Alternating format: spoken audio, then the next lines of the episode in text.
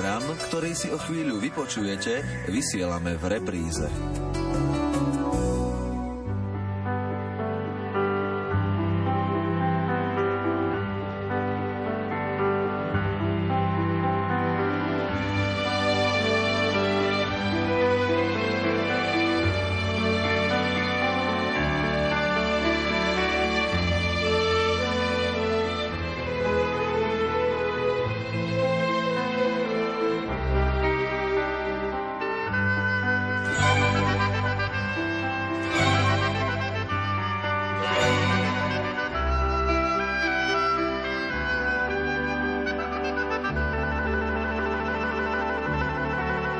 Efeta, otvor sa.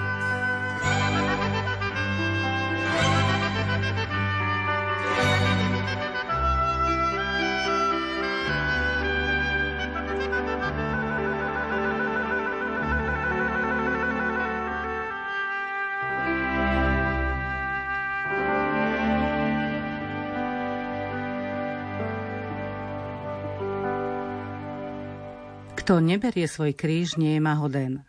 Kto vás prijíma, mňa prijíma. To je motto Evanielia 13. nedele cez rok. O Evanieliu podľa Matúša, ktoré nám o chvíľu prečíta Jozef Šimonovič, budeme aj dnes hovoriť s otcom Marianom Gavendom. Pri mikrofóne je Anna Brilová a z Bratislavského štúdia vám všetkým želáme príjemné počúvanie.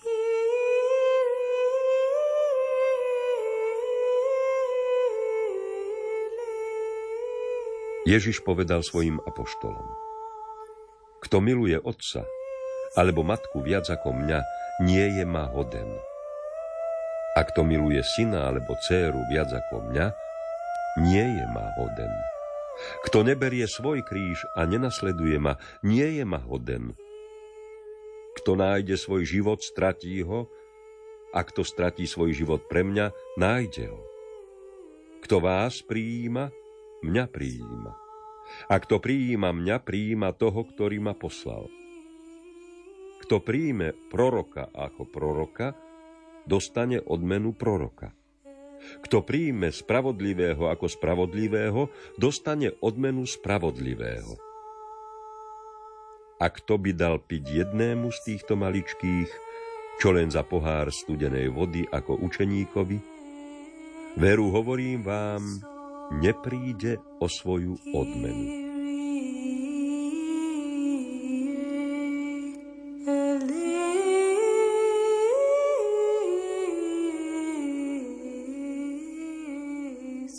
Evangelium, ktoré sme si vypočuli, vzbudzuje u mnohých rozpaky.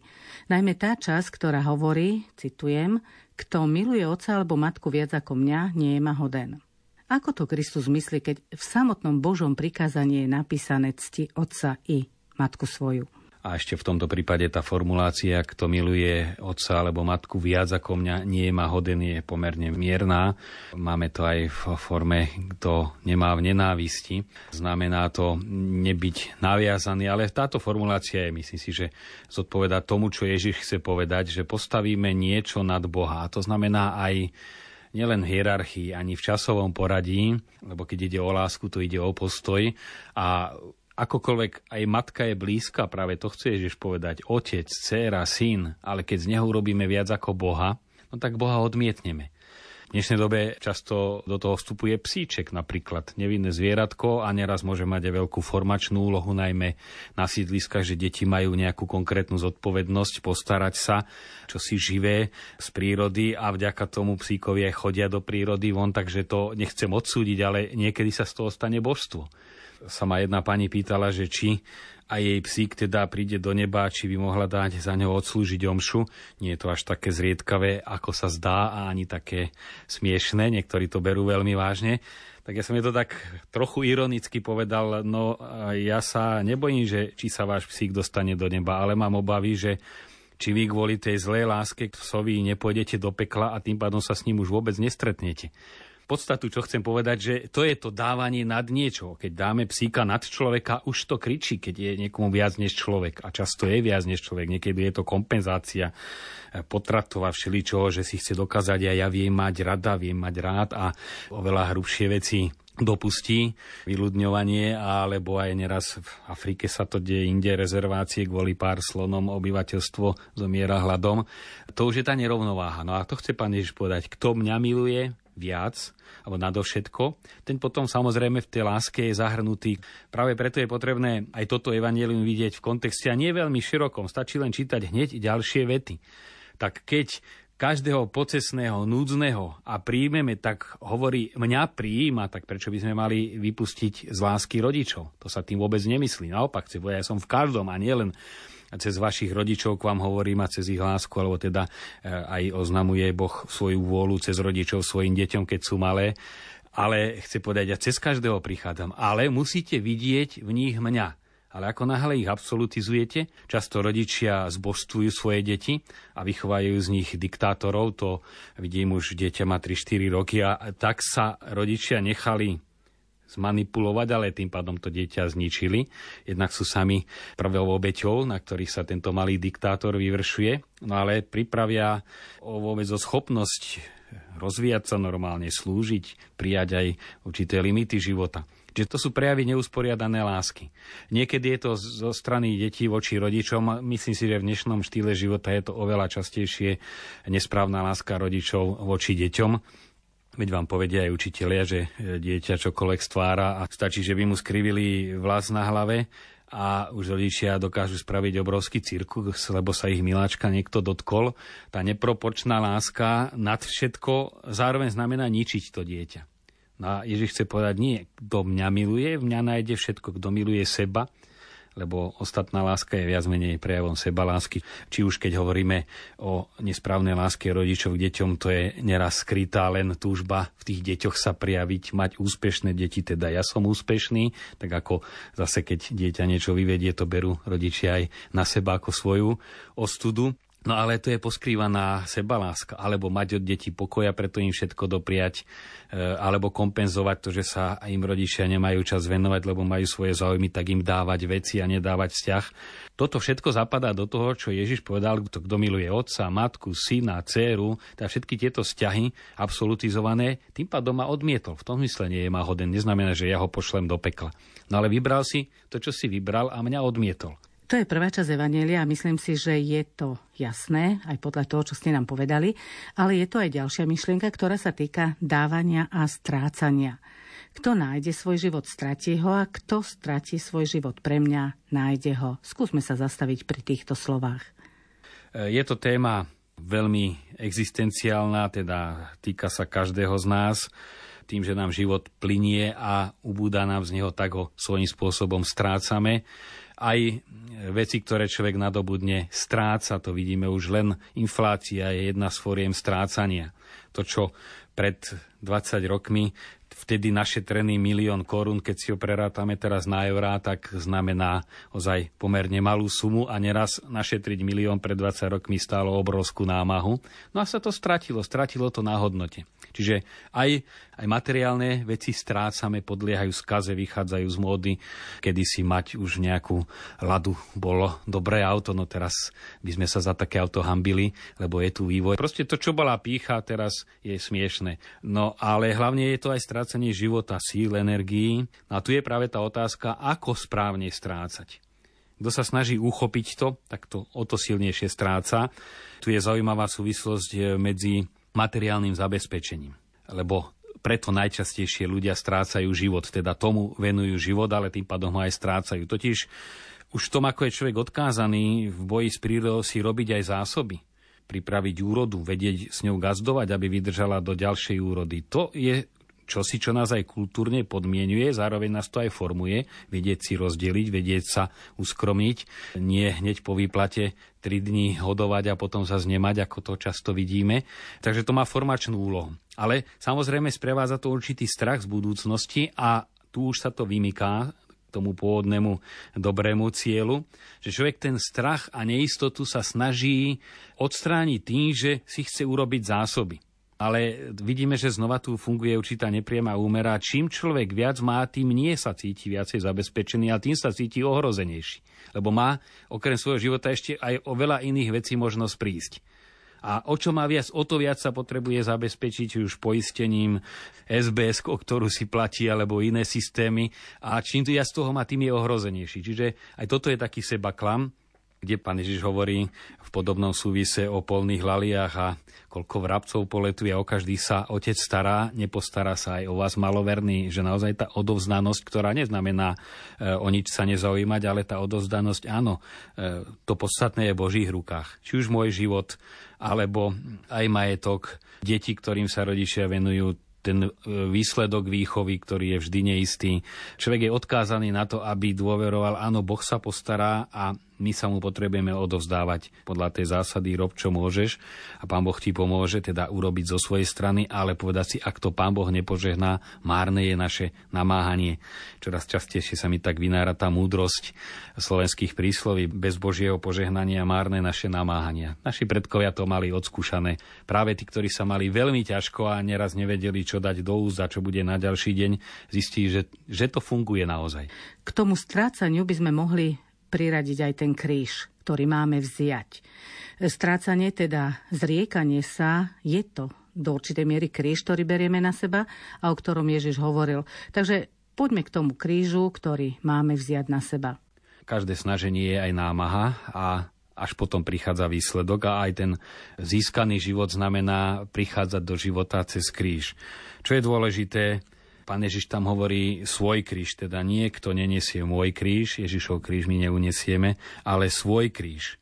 Pretože Boh, ktorý je láska, chce nám dobro, aj tie ťažkosti, ktoré prichádza v spojení s jeho krížom, keď nesieme aj náš kríž, tak vtedy ho jednak je možné uniesť a zároveň aj je to v istom zmysle podmienka toho múdreho a rozumného života. Totiž my často veľkú časť života stratíme a vyslovene zabijeme vyhýbaniu sa krížu že to stojí neraz oveľa viac námahy, než ten kríž podstúpiť. E, a ten kríž nemusí byť len nejaká choroba, pre ktorou až panicky unikáme a počká iným spôsobom. Ale čokoľvek ťažké, čo je nepríjemné, človek rád odkladá. Poznáme to veľmi dobre. A každé odloženie nastojí námahu presne takú, ako by tá práca stála na jej vykonanie a sa to hromadí. Uhýbanie pred krížom znamená najúčinnejšie strácanie života. Lebo nič nezískame a tú námahu kríža, ktorú odmietame alebo sa bojíme zobrať na plecia, tá nás ťaží takisto. Akurát nás ťaží s tým, že sa vôbec nerieši. Ten kríž nenesieme, on len ťaží. Ale niesť a svoj kríž, to znamená naozaj byť realistický k svojmu životu a prijímať aj to, čo je ťažké, vedieť sa k tomu postaviť No a potom pán Ježiš hovorí, a nenasleduje ma. Čiže nielen nie svoj kríž ako životný realizmus, aj logika dá, že určité kríže k životu patria, ale nasledovať znamená nie svoj kríž, ale nie sám, ale že ho nesie Kristus. Som počul pekný obraz, že ani ten náš ľudský kríž neunesieme, ale že sa mení úloha, že ako Šimon Cyrenejský pomohol Ježišovi niesť jeho kríž, tak Ježiš sa stavia do úlohy Šimona Cyrenejského a pomáha nám niesť náš kríž. Takže on si ho položí na plecia a my len tú zadnú časť takú nadľahčujeme a nesieme, že to podstatné aj v našich osobných krížoch je Ježiš ochotný niesť za nás a my ho máme nasledovať, teda kráčať za ním. To, čo nám Ježiš ponúka týmto evaníliom, to je vlastne múdrosť, ktorú ak uchopíme, môžeme veľa získať.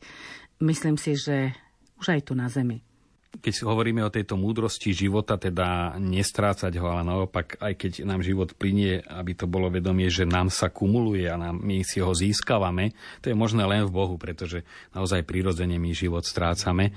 Uniká nám a len ak je zakotvený v Bohu, tak v ňom pretrváva. To je tá najlepšia poisťovňa a banka, že aj minulosť, aj zážitky krásne a neraz práve, kde bolo najkrajšie, by sme túžili byť ešte dlhšie, alebo ľudí, ktorých sme postretali a viac sme nemohli byť spolu. No pre veriaceho je to, áno, toto všetko sme len nahryzli, ale to bude cez väčšnosť pokračovať. Aj krásy prírody. Človek, keď cestuje, by tužil toľko toho vidieť a má svoje limity. Ale si poviem, veď toto všetko na nás počká, tú krásu.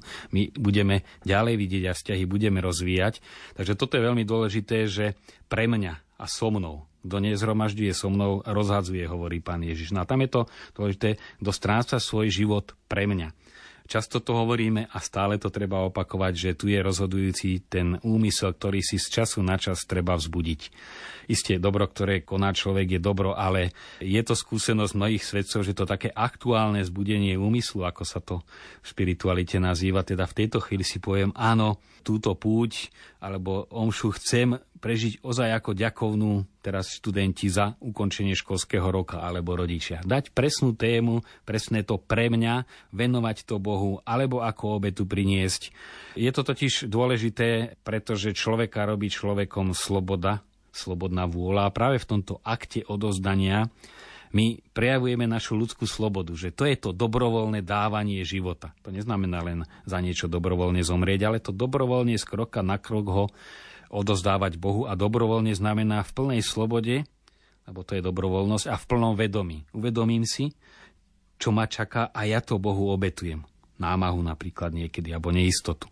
No a to zároveň ale má aj druhý efekt, že už to, že určité momenty takto intenzívnejšie prežívame, tak samo o sebe sa stáva ten život intenzívnejší.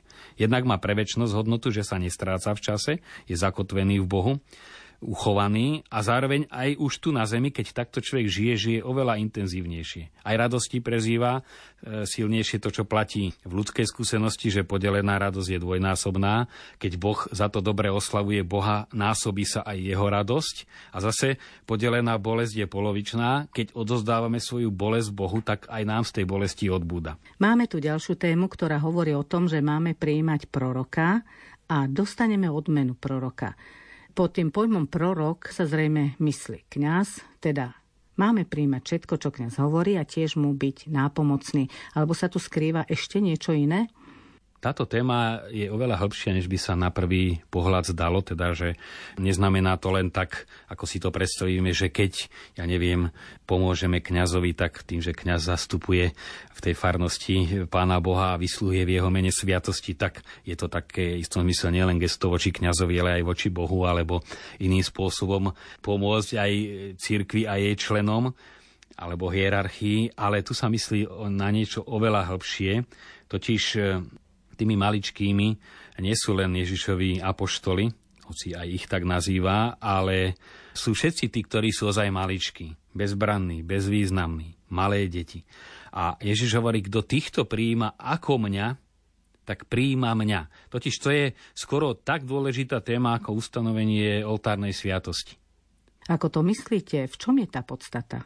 Čo je podstata celého problému, že my máme nekonečný hlad po Bohu svojej duši, ale my celého Boha nedokážeme poňať, tak ako nedokážeme aj človeka, ktorý nám je blízky, e, sa mu celý darovať alebo ho celého prijať, pretože vidíme, že nám stále tá podstata uniká, stále je väčšia, než sme my.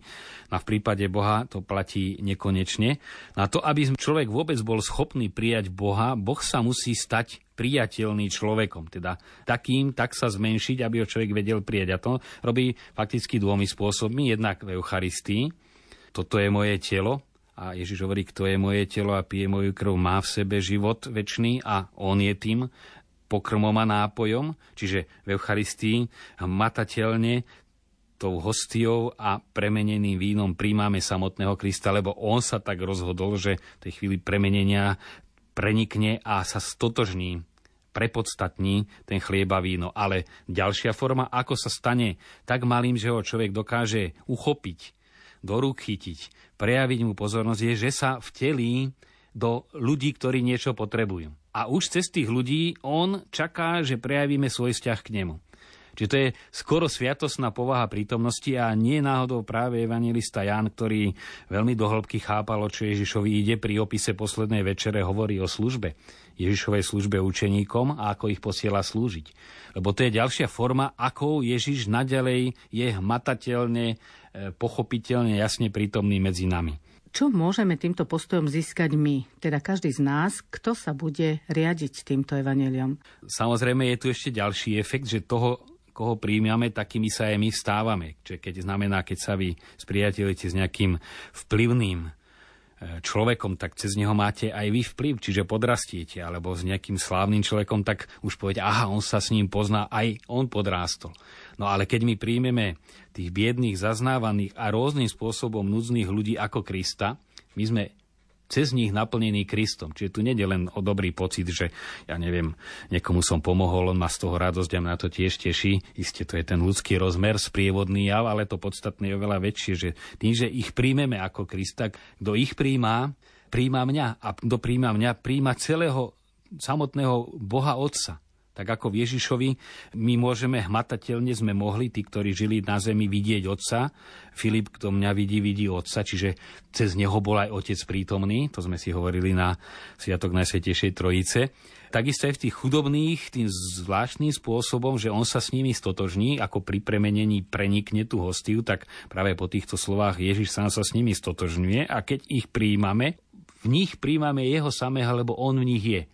A to je naozaj veľmi, veľmi vážna téma, že tu ide oveľa viac než o nejakú filantropiu. Samozrejme je na to potrebná viera, že on je v nich prítomný, tak ako Eucharistie je potrebná na príjmanie Eucharistie viera a nie ako niektorí hovoria o platku, bol som si pre oplatku, no nie pre oplatku. To je isté, hmatateľne, hmotne je to oplatka, ale tam je prítomný Kristus, ale ktorého my môžeme prijať vo viere. Jazykom cítime len chuť tej hostie alebo vína omšového. Niektoré je sladšie, niektoré je menej sladké, ale, ale to podstatné, čo je, to prepodstatnené víno my ochutnávame a príjmame iba vo viere. A to isté aj v chudobných, my neraz cítime ich zápach, ich nepríjemnú povahu a čokoľvek iné až príliš ľudské a otravnosť a, a drzosť a nevďačnosť a to chce veľkú vieru, ponad to sa vymrštiť a prijať ich.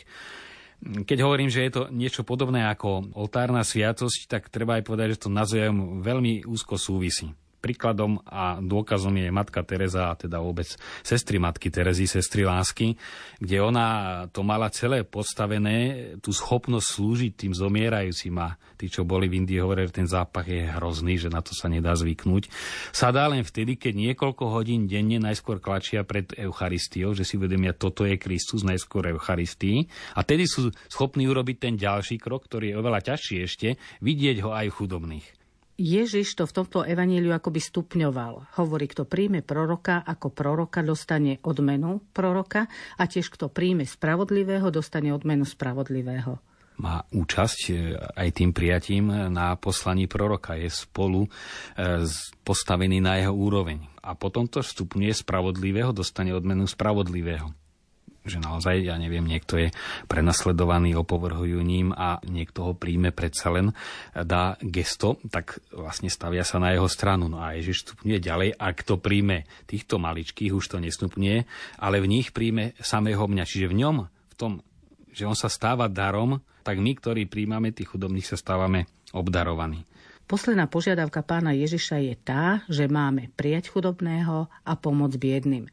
Lenže častokrát o to ani nejde, pretože si myslím, že mnoho ľudí by aj prenocovali niekoho, aj tú večeru by mu dali, ale ako môžeme v dnešnej dobe vedieť, že nás ten dotyčný neokradne? Je to veľmi stiažené v dnešnej dobe. Minulosti naozaj tým pocestným, ktorí často boli práve mrzáci vojnoví, ktorí si nemohli už pracovať, lebo boli chorí a boli odkázaní na pomoc, no tak ľudia, aj keď mali veľmi málo, poslúžili, ale nebali sa, že on ich okradne. Žiaľ, na Slovensku je to veľmi rozšírené. E, už len stačí ísť do susedného Rakúska a do tých horských oblastí, tam je všetko potvárané. Si človek môže zobrať alebo sa obslúžiť, dať tam nejaké euro, nikto nič nepočíta. Ale žiaľ, ten duch Evanielia a vôbec kresťanský sa vytratil, takže je to stiažené ale dôležité je tá otvorenosť, nenechať sa pre túto nemožnosť ľudí takýmto spôsobom prijímať, lebo ten, kto skutočne potrebuje, obyčajne sa s tou potrebou skrýva, toho ani nespoznáme, ale to niekedy vedie, tým pádom ja mám svoj hrad a nikoho do neho nevpustím a tomu treba zase čeliť aj kresťanských spoločenstvách už prvých bol tento problém. Boli takí, čo len vyžierali tie komunity, prišli ako pocestní, veriaci sa o nich postarali. V rámci tej obrovskej rímskej ríše sa veľa cestovalo už vtedy museli čeliť tým, že dávali tzv. litere communionis, že tam dostali potvrdenie od biskupa daného spoločenstva, keď, ja neviem, napríklad išiel z Korintu do Ríma na nejakú služobnú cestu vybavovať, tak mu dali litere communionis, príjmite ako brata, aby vyčlenili týchto vyžieračov. Čiže ono svojím spôsobom je to opodstatnené e, si chrániť svoje veci, ale na druhej strane je tu to veľké riziko, že zostaneme uzavretí a tým pádom naozaj celé to dávanie a príjmanie odmietne. Potom niekedy to dávanie je aj riziko. Sa mi veľmi živo v tomto súvise vynára scéna z románu Viktora Iga Bedary, kde ten biskup ozaj toho utečenca, väzňa príjme dámu až svoju postel dokonca ako Krista, ten mu poberiete strieborné nádoby a keď ho potom policia chytí aj s tými nádobami evidentne ukradnutými, biskup zareaguje, veď ja som mu to daroval je obrovské gesto. Samozrejme, tento hrdinský prejav si vyžaduje aj hrdinskú vieru a k hrdinskej viere sa ide cez najskôr tú obyčajnú malú vieru. Ja myslím, že budeme radi, keď sa po tu dostaneme, že skutočne sa otvárať a vedieť príjmať. Možno ďalší problém je otázka migrantov. Ako sa tu zachovať?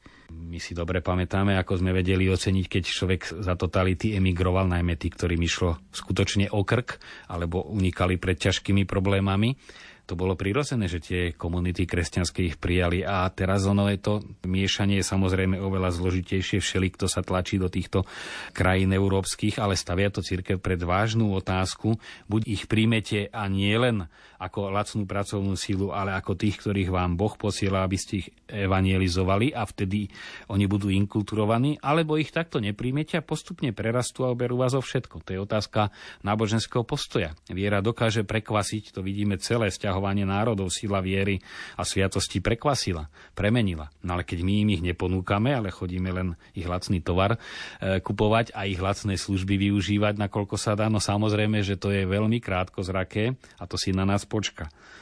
Ježiš tu ponúka niečo ako logika daru. Príjmite druhých, ako Kristus prijal vás, hovorí e, svätý Pavol. A to je to o nás, ako hriešníkov prijal a my nemôžeme triediť, že som dobrý iba k dobrým. To tak človeka láka, vždy je to ľahšie prejaviť pozornosť e, niekomu, kto už mne pomohol odvďačiť sa. To je také prirodzené, ale to aj pán Ježiš hovorí, akú za to čakáte odmenu, to robia aj pohania. Ale tá logika daru je, že Boh mne dal veľa dobrodení a niekomu ich naozaj uštedril. A niektorí to aj cítia, to viem, že nám Boh požehnal, tak chceme sa podeliť. No ale niekto si myslí, to je moja zásluha, to je moje, mne to patrí a čo sa ja mám deliť v Južnej Afrike som to veľmi živo vnímal, keď tam bolo to napätie bielých a čiernych. Bieli hovorili, no oni si myslia černosti, že my máme tlačiareň na peniaze, mysleli tým bankomaty, že my stlačíme knoflík a nám tam napada peniazy a že oni musia robiť a my sme chodili neskôr do školy, kým oni nič nerobia. Potom sme dlho investovali, až potom nám prináša to peniaze a oni sú darebáci, nič nemajú. No, ale keď sa k tomuto takto stávalo, tak samozrejme tá spoločnosť sa polarizovala a nakoniec aj tí bieli prišli o to, čo si nadobudli a ukázalo sa, že jediná cesta je naozaj v tej logike daru. My sme dostali a je potrebné aj s tými druhými sa deliť a tým ich aj kultivovať, lebo inak, keď zostanú taký, za akých ich pokladáme, teda nekultúrny, zlý, no tak v tej nekultúrnosti a zlobe nás o to naše oberu. Tu je len jediné riešenie. Buď sa deliť aj o vieru, aj vedieť pomôcť a potom aj tí druhí môžeme čakať, že nám pomôžu, alebo bude sa vyostrovať napätie. No a slabá e, starnúca Európa to napätie prehra. To v živote tak je. Čas ubieha, možno nejaké to know-how, teda ako na to, aby sme vôbec obstáli pred Bohom. Prvé čítanie je e, veľmi v tomto prípade spojené s e, témou Evanielia a to je e, žena, ktorá prijala proroka Elizea v Sumane, hoci to bola pohanská krajina, ale tam vidíme tú jasnú motiváciu. Vidím, že je to svetý Boží muž, čo sa u nás vždy zastavuje. A preto mu venovala to pohostinstvo. A potom zase Boh sa jej odmenil, že nemohla mať dieťa a Elizeus jej povedal, o rok budeš mať syna v náručí. Čiže bola tam viera a za vieru prišlo požehnanie. Dôležité samozrejme to nevypočítavosť, ona netušila, že príjmaním proroka ako Božieho muža požehná, ale chcela ho ako Božieho muža prijať. No a tu nejde o to prijať len nejakých svetých a známych ľudí, ale Ježiš to posúva ďalej, že prijať ho práve v tých, kde sa tá viera najviac vyžaduje. Ak by sme to mali uzavrieť, je dôležité nad touto témou veľa rozmýšľať, že núdzni ľudia, a to neznamenajú len bezdomovci, ale aj ako hovorí už samotná matka Teresa v Európe, oveľa viac chudobných je žindy, lebo sú prázdni, nemajú zmysel života, oni nečakajú peniaze, ale potrebujú samotného Boha, inde majú Boha, ale nemajú prostriedky na prežitie. Ale kto sa pred týmto všetkým akoľkoľvek potrebou blížneho a pre jeho dušu je ozaj väčšia potreba ukázať pravdu, pozbudiť, priviesť k viere, než pomôcť mu nejak materiálne, tak v ňom príjma mňa, ale kto sa pred týmito ľuďmi uzatvára, tak sa uzatvára aj predo mnou. Nad týmto rozmýšľať, no a aby sme boli prakticky, zas nemôžem to už ja spraviť teraz v tejto relácii, ale každý je potrebné, aby si prešiel, kto okolo mňa niečo odo mňa potrebuje a radím to opakovanie. Skúste si, aj keď skončí toto vysielanie, zobrať papierik a napísať si, komu tento týždeň nejakým spôsobom pomôžete. Aby sa vám podarilo splniť to, čo si teraz napíšete na papier, ako vám radil môj host, otec Marian Gavenda, to vám želajú od mixážneho pultu Matúš Brila a od mikrofónu Anna Brilová. Prajeme vám požehnané dni a tešíme sa na vás o týždeň. Program, ktorý ste práve počúvali, sme vysielali v repríze. Táto